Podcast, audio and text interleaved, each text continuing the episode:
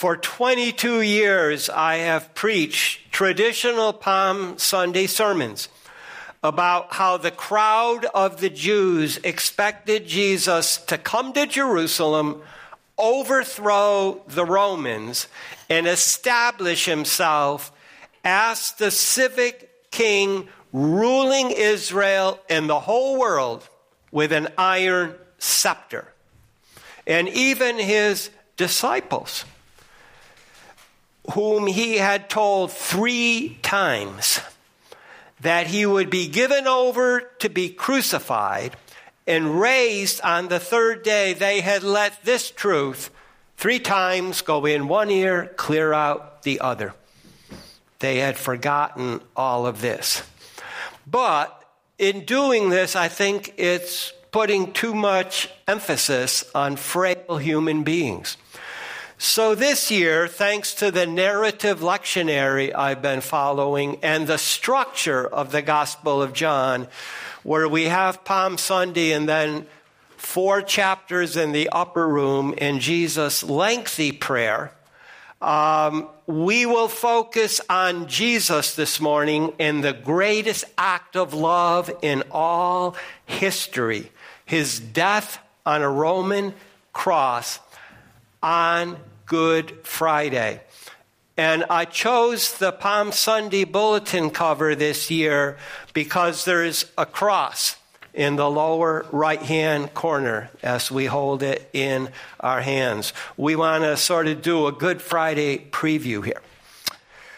So, it is fitting this year that we will focus on the Son of Man who was glorified in the hour of his death as a kernel of wheat falling into the ground and dying will produce many seeds, which Jesus had said on Palm Sunday. And as Paul wrote, the crucifixion is a stumbling block to Jews and foolishness to the nations. But to those whom God has called the cross is the power and wisdom of God. Now, we have three groups of people here. The chief priest said Jesus only claimed to be king. The soldiers, they gambled at the foot of the cross, and bystanders gave um, this poor dying man vinegar as he died. But this gets climaxed by the psalm that his human ancestor had written, which praises him as the Savior who is the King of glory. Now, our texts cover a lot of ground, and unlike what I've done in previous weeks, this week we will look at what the highlights say about Jesus and his sacrificial love as the King of glory. It's a bit of a human paradox. Well, let's look at uh, John's Gospel, and the first half is summed up this way Pilate gives Jesus over to be crucified and he has this sign, King of the Jews. But when the chief priests object, Pilate, and not everybody's all bad, he asserts his words are true. So we heard that then he gave over him that he may be crucified and they took Jesus. This is a key word in the Gospels and in Holy Week and the Passion of Jesus this giving over. Now, when um, rulers give people over, it's giving over to be punished. They've made a judgment. But among peers, it's really delivered, uh, betrayed Punishment is a betrayal when peers do it to one another. Remember, Jesus is both God and man.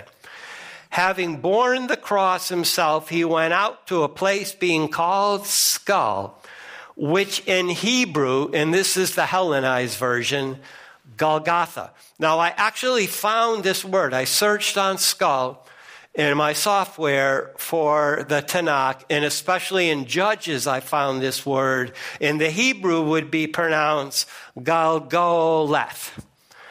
That's just a little aside. Now, what's happening here? After the blood raising and letting scourging, where Jesus was bruised and battered, he bears the weight of the heavy wooden cross. Then John tells us there they crucified him with two others, but in the middle, Jesus. Jesus. He's the center of everything. Now, all the Gospels report Jesus was crucified between two criminals, which reminisces back to Isaiah. In chapter 53, he said, and he was numbered with the transgressors. And Luke tells us that one of these at the last minute asked to be remembered when Jesus entered his kingdom. And Jesus said to him, Today with me thou will be in paradise. Okay. Then Pilate wrote a title, and that's actually the word in Greek. I looked up the etymology, it came right into English. He put it on the cross Jesus the Nazarene, the King of the Jews. Now, we heard in uh, last week or the week before, consistent with his time with Jesus, just before this, when he had him one on one, Pilate inscribed a title on wood and attached it to the top of the cross over Jesus' head.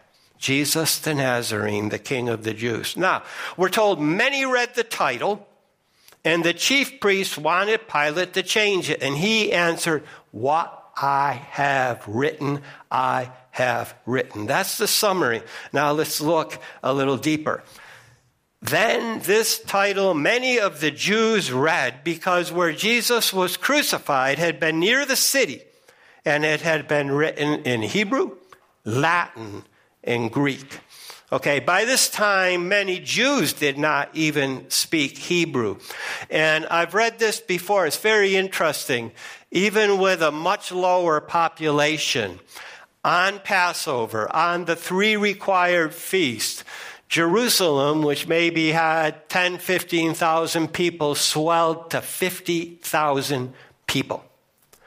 So, if any of them were at all literate and they were from all over the Roman Empire, by posting these words not just in Hebrew, which so few knew, but the two universal languages of that day, Latin and Greek, Pilate was guaranteeing that all literate people would know who Jesus is. King of the Jews. He was determined of this. But the chief priests of the Jews said to Pilate, Thou must not write King of the Jews, but this one, this one was saying, King I am of the Jews. So the chief priests, they're complaining, and this is no mild complaint. They're adamant that this one, a derogatory term, should not be acknowledged as the anointed king, the Messiah from the line of David. And with this they show not everyone sees the crucified Jesus as king. And Pilate answered, What I have written, I have written. In vernacular, Pilate is saying, in your face, pound sand. He's convinced Jesus is the King of Jews, and they are wrong. All right, it's not just them. May we be careful not to deny the absolute lordship of King Jesus, his lordship over our lives, our whole lives, and may we guard against any subtle denial of his absolute sovereignty over us. Now, the second half of the sermon has four parts. The soldiers crucifying Jesus divide his clothes, and then he asks John to care for his mother. He drinks vinegar and declares, It has been finished. And with this, he becomes the King of glory his ancestor had written about a thousand years earlier. So, first, as the soldiers are crucifying Jesus, they divide up his clothes, casting lots for the seamless undergarment, fulfilling Psalm 22. So we're told when the soldiers crucified Jesus, they took his clothes and made four parts one for each soldier, and the undergarment. But the undergarment was without even one seam woven entire from above. So four soldiers could evenly divide up Jesus' outer garments. We can assume he had four of them. However, his undergarment, which was left over after the rest had been distributed, it was indivisible. Then John continues, therefore they decided not to split it. I decided not to use rend. It's not really in my vocabulary. Maybe you all know it, but what it meant was they weren't going to split it up, tear it, or anything else, but cast lots for it, that scripture might be fulfilled. They divided my garments among them, and for my clothing they cast lots. Now, I've always been impressed with Proverbs 16:33, and this proverb says that when men are playing a game of chance as they perceive it, God is in control. And here's a literal translation of that prov- proverb. In the hollow will be hurled the lot, and from Yahweh the whole thing of the judgment. I really don't believe that things happen by accident. And I had a good friend who loved the Lord who talked about the world is full of God incidences, not coincidences. Furthermore, Solomon taught, under the sun, the race is not to the swift. And then he used three other examples and concluded from a human point of view, time and chance happen to all. But now let's get to Psalm 22, which John quotes here. And John says, This is what the soldiers did. Well, I'm not going to quote it again. I already read it word for word. But to them, this is just another man being crucified. He's not special. He's not the King of Kings or anything else, but it's an opportunity for them to enrich themselves. And again, I try to be reflective when I read scripture, uh, and, and I think we all need to be. May we never seek to gain any personal advantage from our great and glorious King who loves us so much, and he showed it on the cross but not everyone sees the crucified Jesus as king.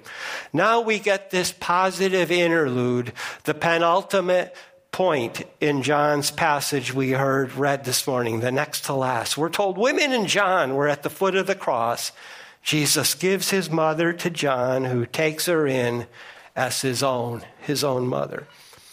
So these stood beside the cross his mother, his mother's sister, who was his aunt, Mary, wife of Clopas, which means my exchange. I wonder if this man or this place was a merchant's place. And fourthly, Mary of Magdala, and Magdala means a tower. So obviously there was a big tower in her hometown.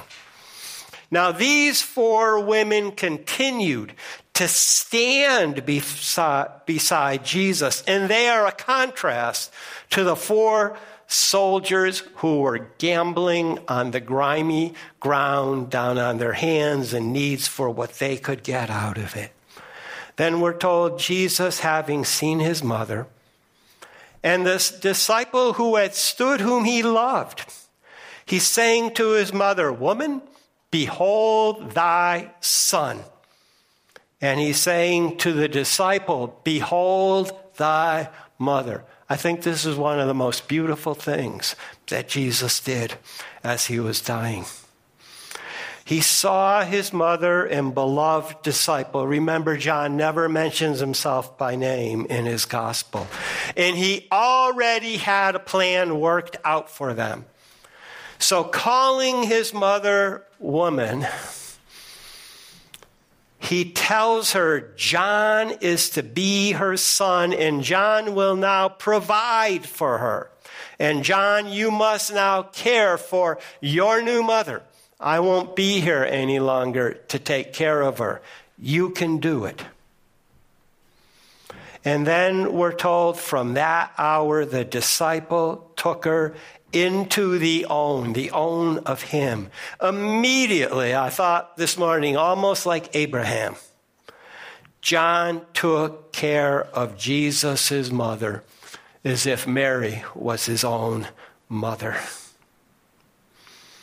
Now, the last part of our John passage, as his work is coming to completion, Jesus said he thirsts, and they give him vinegar, and he says, It has been finished.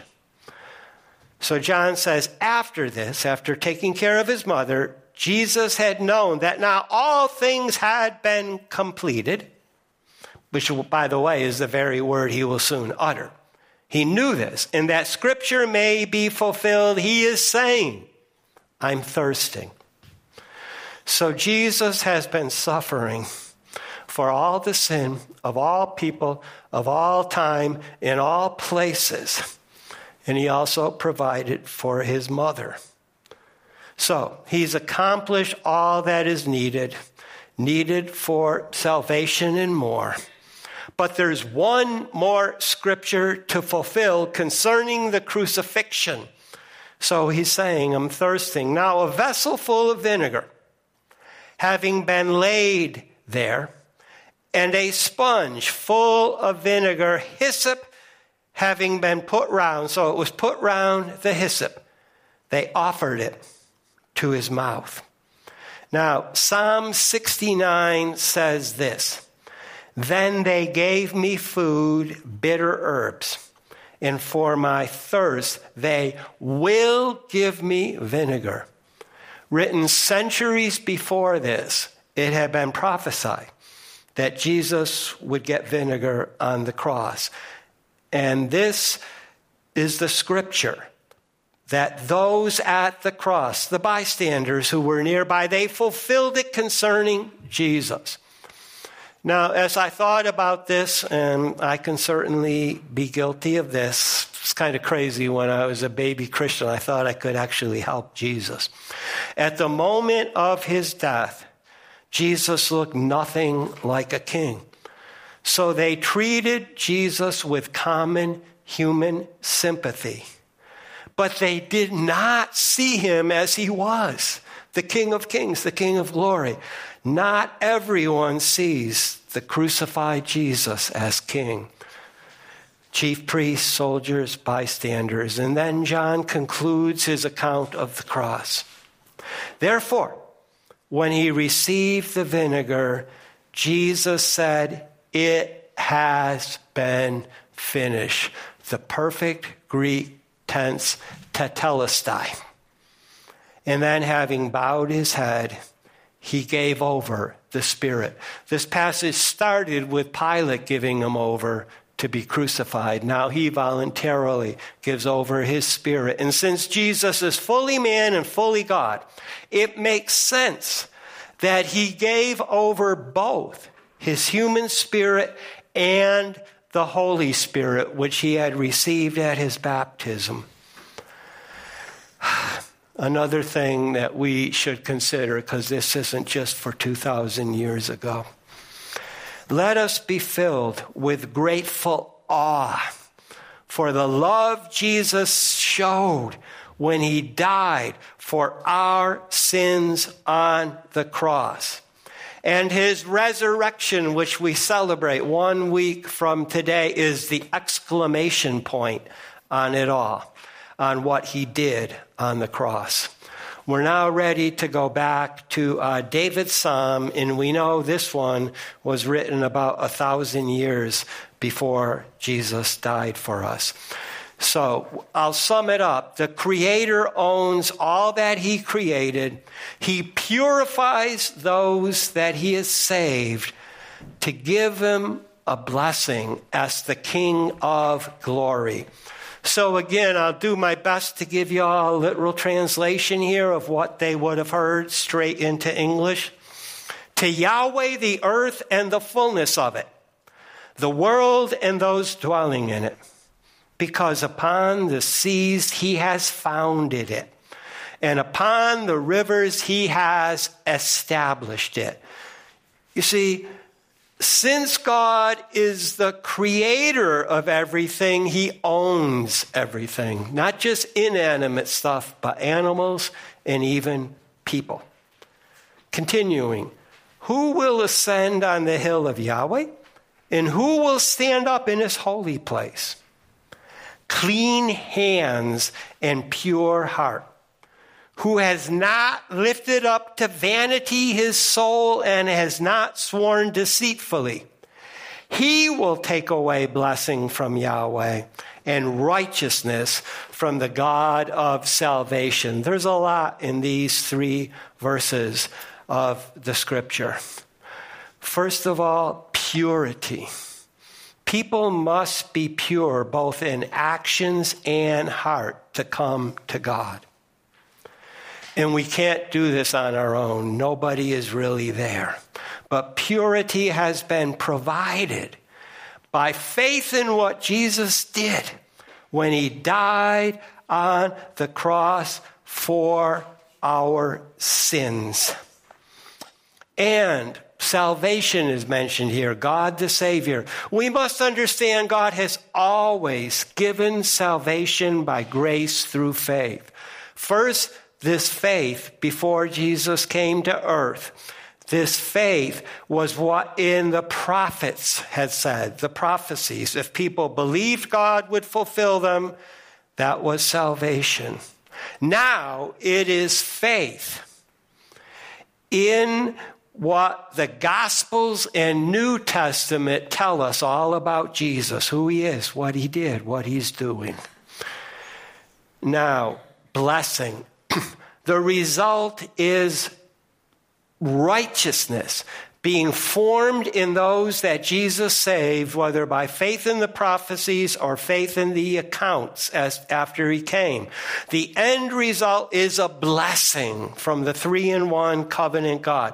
So by grace through faith, clean hands and pure hearts get blessed by God, blessed through Jesus. David continues, this generation of those seeking him, seeking thy face, God of Jacob. Now, the words God of are not there, but they're clear from the context. Selah. Yahweh said, All who seek him with all their hearts will find him. Jeremiah 29, an awesome chapter. Continuing, David says, You all must lift up gates your heads, and you all must be lifted up doors of eternity and he will come in, the King of glory. Now, both the gates and the doors are commanded to open up to the King of glory that he may come in, one actively, the other passively in this verse. Now we get this rhetorical question Who, this King of glory? Yahweh strong and mighty, Yahweh mighty in battle in battle. So, Yahweh is declared strong, mighty, and especially strong in a battle. Now, there's always a spiritual battle raging. And we ourselves, today, even more than ever, I think, must pray to the covenant God that He will conquer the evil that is all around us whether it be in our life on the earth right now or after we leave this earth, but he will do it. Then David does a repetition with just a twist. You all must lift up gates, your heads, And you all must lift up doors of eternity, and he will come in, the King of glory. The only difference here now is the command is in the active voice for the gates. Prior to this, God would be lifting up. Now they must be cooperating with God and taking an action. Um, they must do it with their own strength by grace and God's ultimate help. And then it concludes Who is the King of glory? Yahweh of hosts.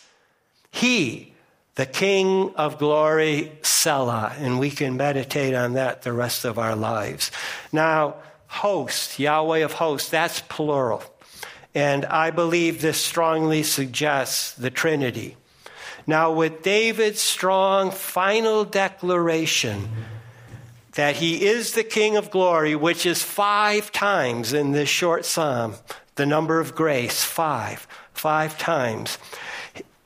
David is strongly challenging the three groups of people that we saw at the cross, which we all share one extent or another.